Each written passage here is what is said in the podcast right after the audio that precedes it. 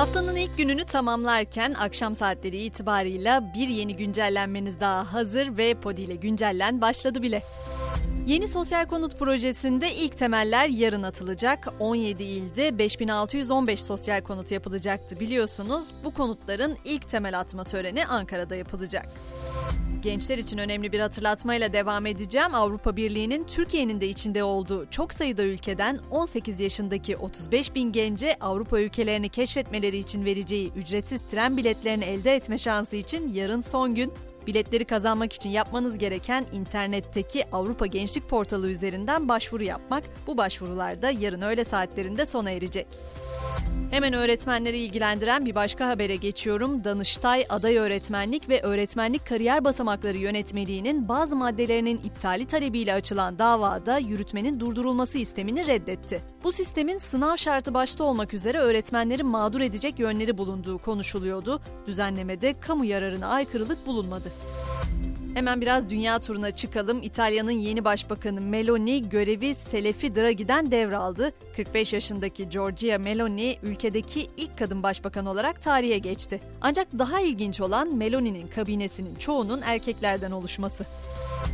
Kilimanjaro Dağı'nı ise hepimiz mutlaka ismen duymuşuzdur ama Tanzanya'daki Afrika'nın o en yüksek dağının eteklerinde bir yangın çıktı ve o yangın iki gündür söndürülemedi. Yangının çıkış nedeni ise henüz bilinmiyor.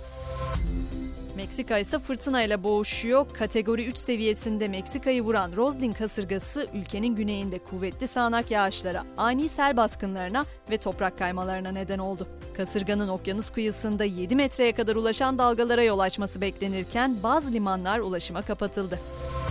Hemen biraz da sosyal medyaya dalalım. Instagram yeni üye olacakların yaşını tespit etmek için yapay zeka algoritması kullanacak. Brezilya ve Hindistan'da denenmeye başlanacak sistemde kayıt sırasında kişinin yaşının siteye üye olmaya uygun olup olmadığı çekeceği video ile tespit edilecek bir açık arttırmanın haberi var. Apple'ın kurucusu Steve Jobs'a ait Macintosh SE serisi bir bilgisayar 25 Ekim'de yani yarın açık arttırmayla satışa sunulacak.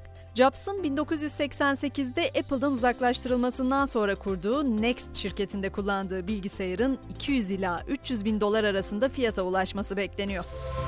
Beyaz Perde'ye de bakalım. Angelina Jolie'nin yeni rolü belli oldu. Jolie 1950'li yılların ve belki tüm zamanların en çok tanınan ve başından geçen sansasyonel olaylarla ses getiren sopranolarından biri olan Maria Callas'a hayat verecek. Projenin senaryosunu Steven Knight yazacak. İsmen kendisini hatırlamayanlardansanız Peaky Blinders'ın yaratıcısı dediğimde eminim aklınıza gelecektir. Son sorum. Diri diri gömülmek ister misiniz? Peki bu deneyim için 1 milyon lira öder misiniz? Bu sorulara cevabınız evetse bu deneyim için Rusya'da bir şirket kuruldu. Şirket müşterilerine kendi cenazelerine katılma ve diri diri gömülmeyi deneyimleme şansını 3,5 milyon rubleye yani yaklaşık 1 milyon liraya sunuyor. Şirketin amacının ölüm korkusunu ve endişesini yenmek olduğu belirtiliyor. Noktalarken de bir kez daha spor dünyasına bakacağız. Süper Lig'de 11. hafta bu akşam Giresunspor Ankara Gücü ve Hatayspor Beşiktaş maçlarıyla tamamlanacak. Her iki mücadelenin başlama saati de 20.